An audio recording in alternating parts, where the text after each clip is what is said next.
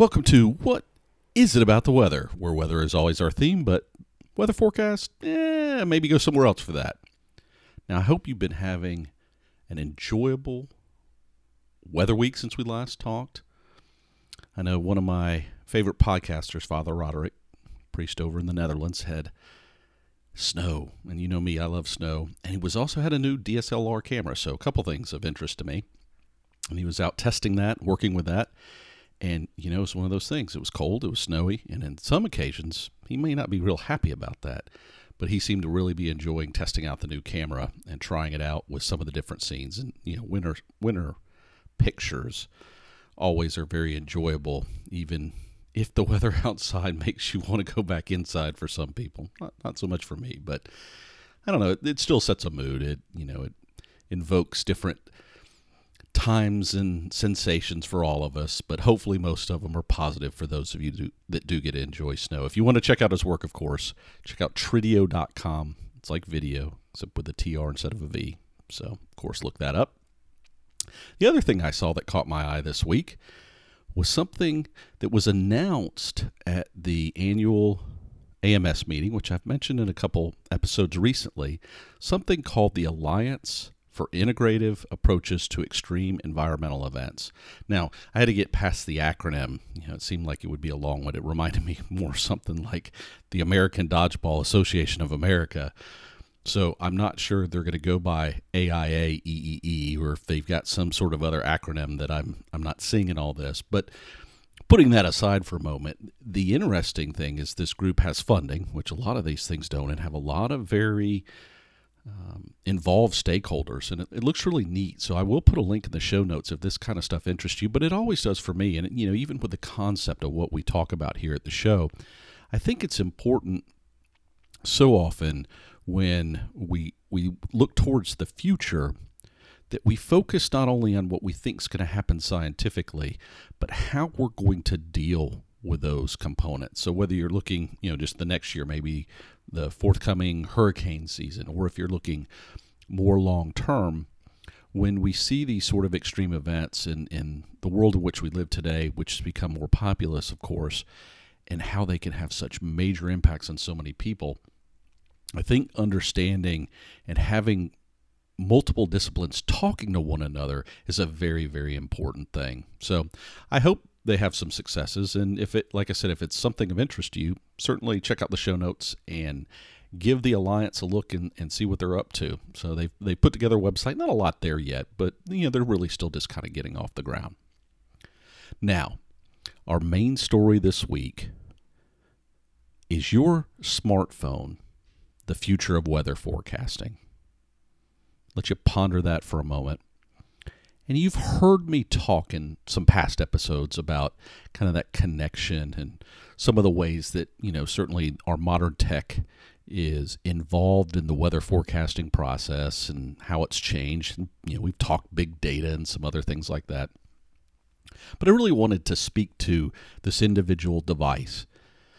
For those that, you know, have had mobile phone, I mean, they're not, it's not a new device, right?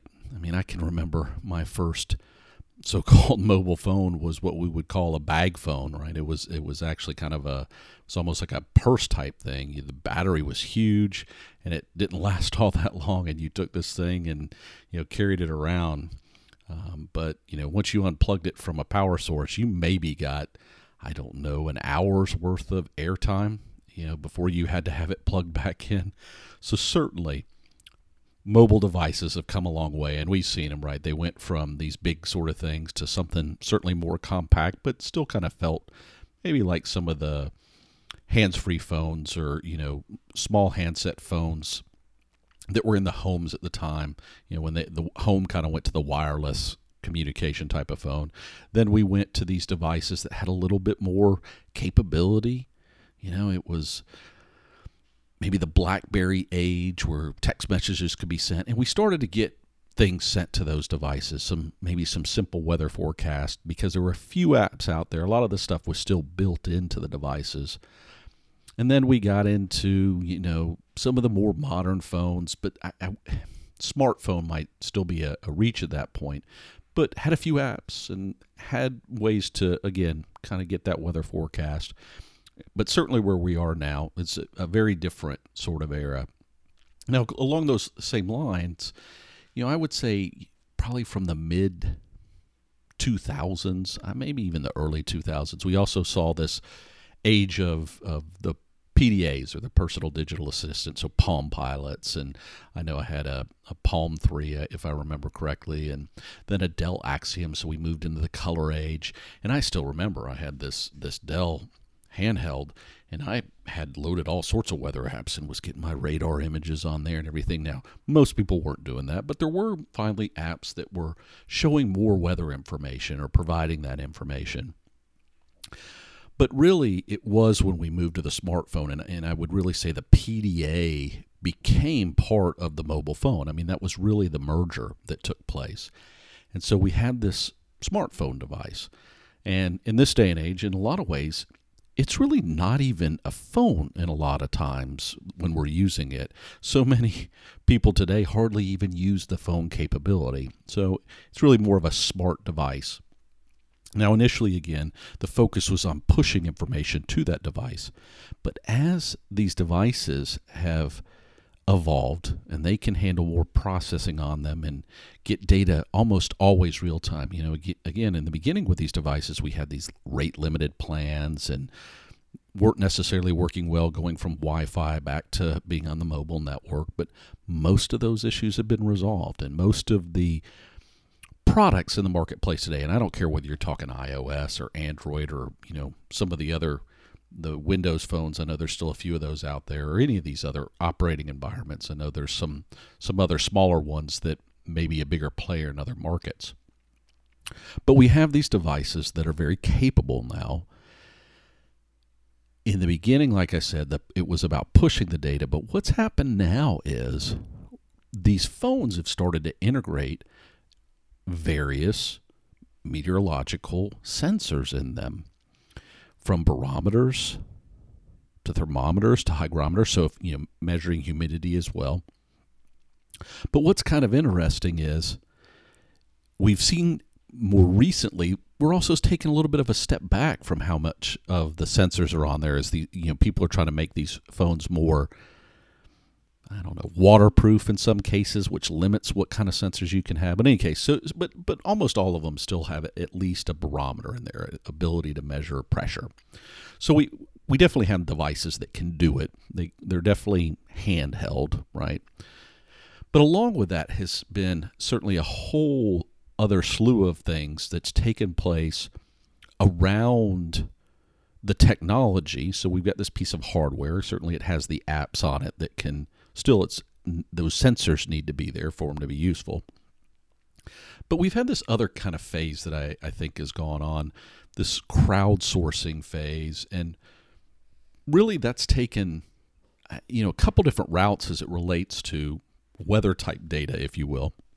So we've seen things from Kickstarter. I don't I don't know if any of you have ever supported a Kickstarter project or a Indiegogo. I've done one of each.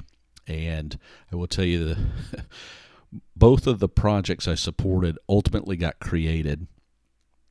However, they took, of course, longer, I think, than than their original schedule.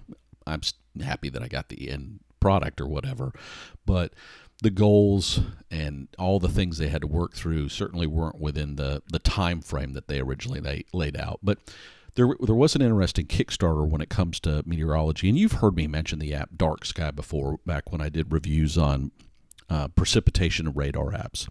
And while it's not personally one of my favorite apps, that's where it got its start was on Kickstarter.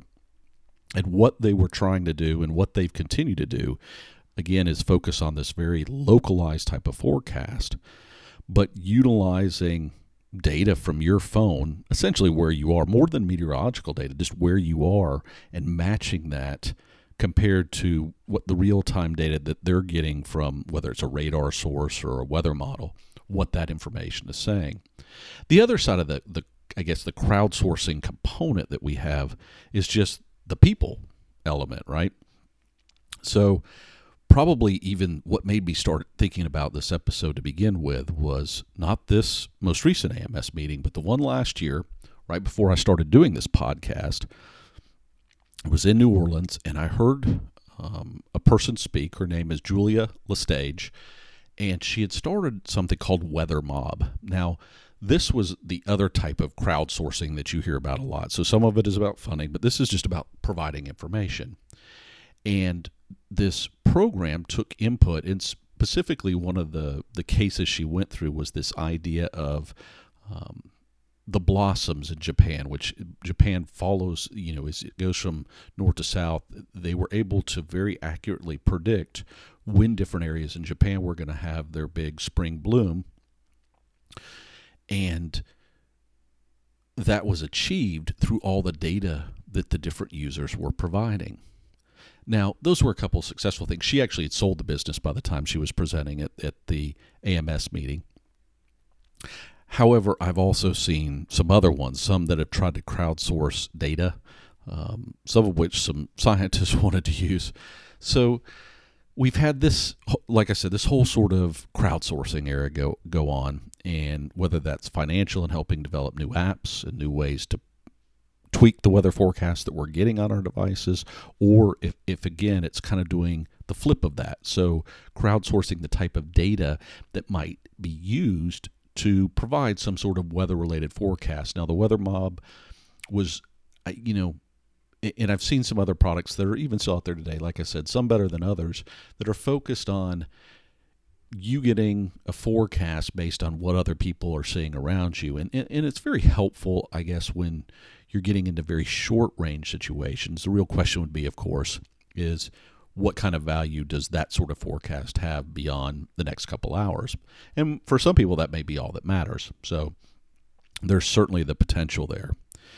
Now, we have, again, crowdsourcing serving two ways one to help the innovation, one to help in the data collection. But what does all this mean in terms of what we can do with it, right? And so this gets into, you know, research that I looked at and seeing what, what people were talking about. And interestingly enough, most of the articles I found on this topic, there haven't been as much in the last year. So this was a hot topic around the time of, of the meeting last year that I went to. And even a few years before that, and you know, I, some some classic sources that I've seen here, Angela Fritz at the Capital Weather Gang, and you've certainly heard me mention her work before and she did an article on this very topic, and I think it was in 2014 actually, uh, and she talked about it from a capability that they had studied, and this was very interesting to use the mobile networks, but not so much the phones as it was the tower communication from one t- tower to the next to be able to understand when rain was going through an area, and they could tell it based on how the signal was impacted. But as she brought up in her own article, the idea, you know, I mentioned this idea of, of weather mob when, when data's going in or, or some others that I've looked at. The challenge of using data from all these individual phones, and this is really where the potential might be, right? You know, I mentioned all these sensors, all these capabilities, but is that data really useful? And you know the premise brought up in the article or the idea that was conveyed through someone she talked to was maybe not so much. Now certainly that's not the only article on this. I read some others in, in mashable where it talked about weather news and what they're doing. Now weather news was the one that bought this weather mob company. So um, julie lestage who i heard speak was purchased by weather news and some of the things they're trying to doing. And they're again they're thinking about this which is how do all these phones help when I've got them out and about? What can we do with all that information? And another article that I saw in Wired Magazine referred to the work of Cliff Mass. Some of you may know him. Cliff does a, a popular kind of weather blog, and he's up in the Seattle area and does work at the University of Washington there. So, different people from scientific to commercial looking at how we might be able to if it's you know like i said the dark skies focused on this hyper local forecast but just generally speaking how we might be able to best integrate both both ends of that communication channel and the value on each end. So in other words using where the maybe where the the user is that has the device and tweaking the forecast accordingly, but also using what that device is telling us about where that individual is and sending it back to be churned over and maybe incorporated in a model. And, and Cliff Mass actually has a graduate student, and I will put a couple of links in the show notes that get into that. And we'll talk about that a little bit more. But again the idea I, I, don't know. I really some of the earlier articles 2012 2013 were probably some of the early ones but 2014 2015 it really started peaking and what people were talking about and like i said in the last 12 months i'm not seeing as much and let's talk a little bit about why that might be now I think I've mentioned on the podcast before, right? You know, I'm I'm kind of a little bit of a weather nerd. Big surprise there, but I have this this watch that I have, and it's kind of an outdoorsy watch. You know, it's got a compass on it, that sort of thing. But really, why I bought it was it was a weather watch, right? And it had barometer, temperature capability. But one of the things, or one of the problems with that watch is, if you keep it on your wrist, and this gets into some some very scientifically oriented things. You know, we have these relationships that happen in the atmosphere, and one of them is related to temperature and pressure. And you know, you change one, and it's going to impact the other. Now, it's not quite as straightforward as that, but generally speaking, that's what's going on. And, and this watch has a bias because of that problem. So if you put it on your wrist, they tell you that the temperature and pressure readings are going to be off because the proximity to your skin means that the temperature sensor and pressure sensor information is not going to be as accurate as it would be if it was just sitting on a neutral surface. And so they even tell you, you know, if you really want to get accurate readings, let it sit off your arm for a period of time. Now, you would think that might defeat the whole purpose of having it, and to some extent it does if you're trying to get that information on the go. But, you know, when you're out and about, it's not that hard to do that. So, still has some value, but again, it highlights some of the limitations.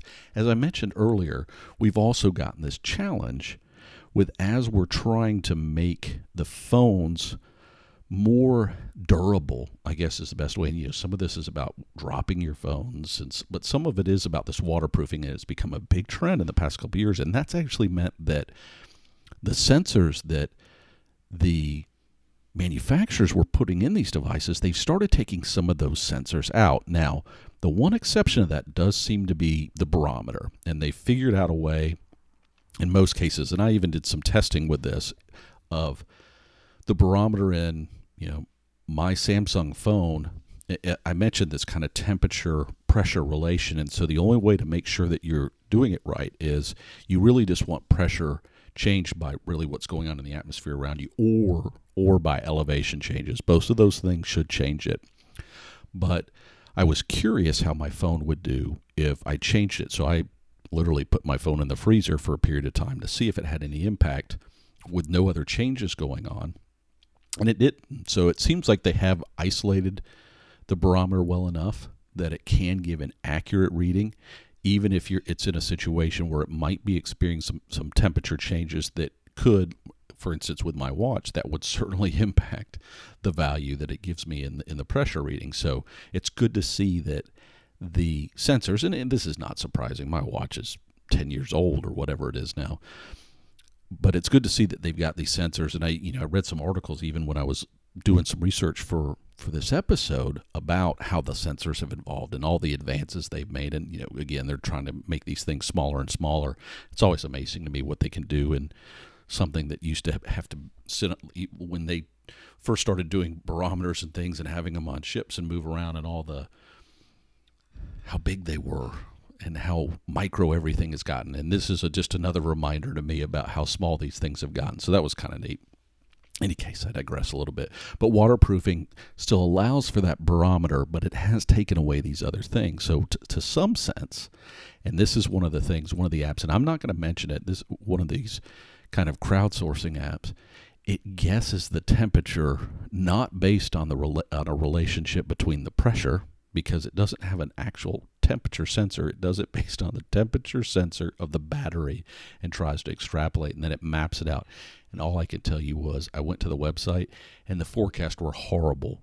I mean, it was forecasting temperatures that were 20 degrees Fahrenheit, you know, so uh, not quite, a little over 10 degrees Celsius off. Okay, just off. I mean, it was horrible. So I think they were in a better situation when the manufacturers were putting more sensors in. But like I said, with this trend towards waterproofing or you know keeping dust out of ports and those sort of things, that's a sensor that's gone away. And so their attempt to interpret hasn't worked out as well. The other challenge we have with these, and you know, one of the companies that I was talking about that's looking into it was a way to have your camera essentially take pictures of the sky and from that they would determine cloud cover and those sort of things and again the idea is neat right? The, concept of doing that is neat. The question would be is that a value? Now we've also got this fundamental problem that most most of the earth's covered by water right? Most of the people that are out there doing stuff with their cell phones aren't over the oceans. However, that said, I will say that having better coverage over land in terms of weather monitoring would be useful. I've mentioned in a previous episode, for instance, the company that was swallowed up by IBM, that's now essentially IBM Weather, if you will.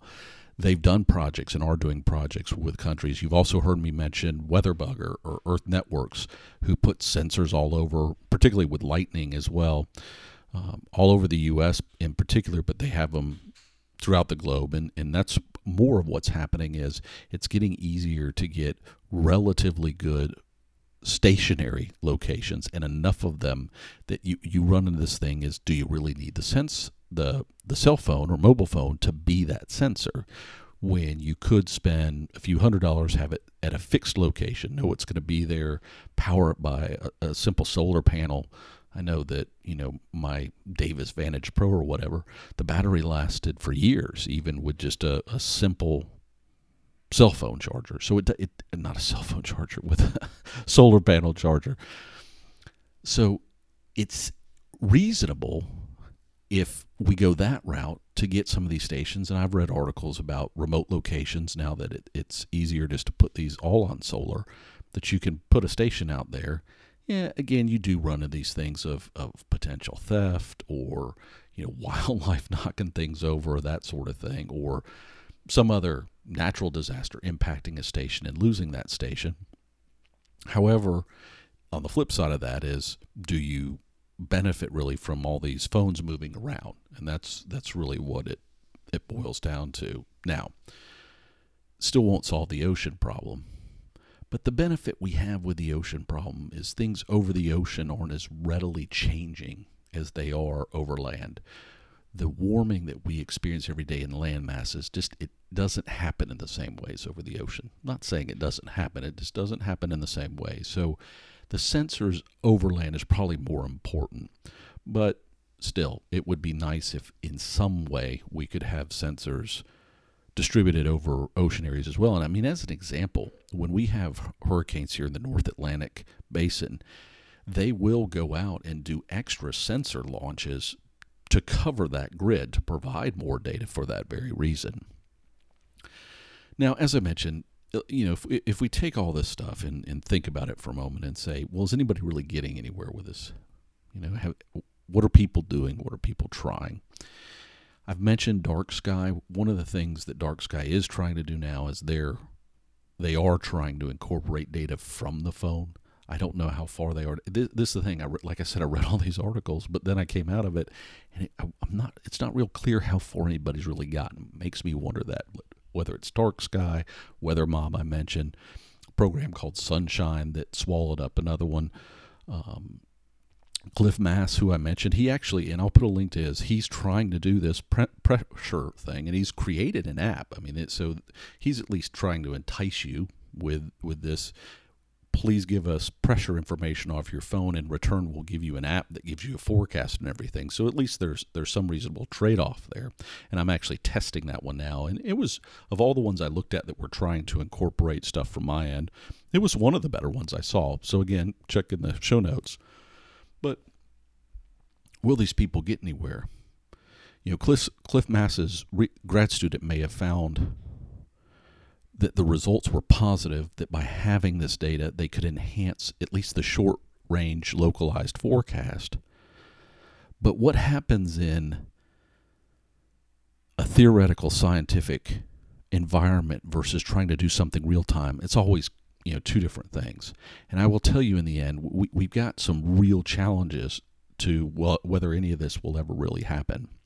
Now, first off, there's certainly potential. Having more in situ measurements, and all that means is in person measurements. You know, you've heard me mention weather balloons as examples. One of the few ways we get upper air readings that are actually measured at that location. You know, so much of what we do is we we infer it from other ways or get it from satellite data, but those have real problems. I also mentioned people like Earth Networks or you know the IBM weather folks that are putting devices in, in new places around the globe that hadn't traditionally had them. We leverage these simple ideas of atmospheric science, like I was telling you, the pressure temperature relationship, whether it's, you know, we call it the ideal gas law or something like the hypsometric equation. Don't don't get hung up in the names, but there are some very fundamental relationships with just understanding something as simple as the pressure changes that are going on around us that they can be very useful. Now, the reality is, though, it's most likely to tweak the short term forecast and most likely to be very localized in how it's going to help you. But end of day, end of day, with all these things, we're still going to run in the challenge of the quality of the data. So let, let's assume for a moment we're just looking just at pressure, right? But for it to be any good, you need to know that that person is not 30 floors up in a building and that their device is good enough that it's not changing if it's sitting in the pocket that the pressure is still accurate and that they're out and about that they're outside like i said. Now you, you think about it. Google maps you put it on there right? You, they always say that the whole problem with with the phones is they don't necessarily the height or the elevation can be off as much as 60 feet. And that actually matters for pressure and pressure readings and what we would be trying to do. But if you have good mapping we already know the elevation. So i you know I would start by discarding anybody that's inside or any phone that's inside just immediately. It's just it's not worth trying to do the quality control on that. Again, we we have more computers than ever before, but if you flood people with data, the time spent wasted trying to figure out that sort of information could be very tricky. So is there potential? Is there potential? I do think that the pressure data could be useful I think we've got to get past the quality control piece. I think we got to know, you know, very accurately where that device is and understand the sensor limitations, but all those are those are achievable things. But end of day, what I don't know is will people really care whether their forecast is that much more accurate? I don't know. That's one of the, the struggles I always have with forecasting in general is only in very specific situations are people that worried about whether it's going to rain at 3 o'clock versus 4 o'clock. Now, for me, it matters, and for some people, it does, but whether people are willing to give their data, and know, this is the other challenge. We're kind of in this day and age where people are becoming a little more antsy when they think about more and more about how much data they're sharing is will people want to do that and be willing to do that? Because you hear stories well it's it's anonymized and it's safe and then you hear stories about well maybe it's not. So i think there's real opportunity. I also wonder at some point if we get more of these you know kind of regular weather stations out and about over land if that might not be a better approach instead of trying to worry about tweaking everybody. Yeah, maybe the better option is everybody has a weather station in their home that can be calibrated and it's in the same place, and you know what the the challenges are that you're dealing with with that device. I mean, Weather Underground's been doing that for ages, right? They have all these personal weather stations that are mapped out all over the place that belong to us Joe citizens. So the idea is there. There are things to try. But in the day, I'm not convinced I'm not convinced that our smartphones, at least in the short term, are going to have all that big of a change on the weather forecast you see on that device itself. So, find a good app for your forecast, I think, is probably more important. All right. Wow, I ran a little long. You know me, tech and weather. That, that happens. So I won't keep you too much longer. The interesting tidbit I came across this week had to do with snow removal, and I don't know why this or I think it may have been in some feed I get with, you know, kind of weather news. 14 plus billion dollars annually in the US for snow removal. But there's over 125,000 what they called I forget what the word was they used organizations doing the removal. Now, I'm not sure how this works in other parts of the world, whether you know it's done by the local governments or not. But here in the U.S., most of it is private enterprise. And I know when I lived in Syracuse, I mean, we contracted with somebody, and he came and plowed our driveway if it snowed, and you just paid a fee. But they were talking about you know companies trying to deal with paying for a whole year and then it doesn't turn out to snow and all this stuff. But it was I was amazed someone did an article on this stuff. But 14 billion is a big number, U.S. dollars, I know, but 14 billion. But the fact that there were 125,000 organizations providing this service around the world, which tells you how many what we would call single shingle folks are out there doing it. All right, well, let's let you run as you know how to get hold what is it about the weather at gmail.com or what is it about the weather.com, either place. And you can get information about current episodes, past episodes, how to support us. You know that drill. RSVP, rate, share, validate, and pledge. Check us out, follow us, all those good things. Check the show notes if you were interested in any of the topics we talked about.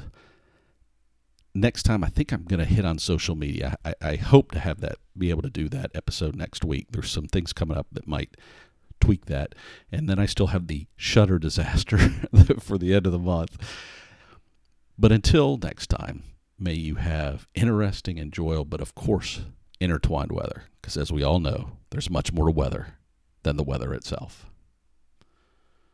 We're tired of hearing our uncle grovel, so please support him on patreon.com slash weather. This is two White Sofa production.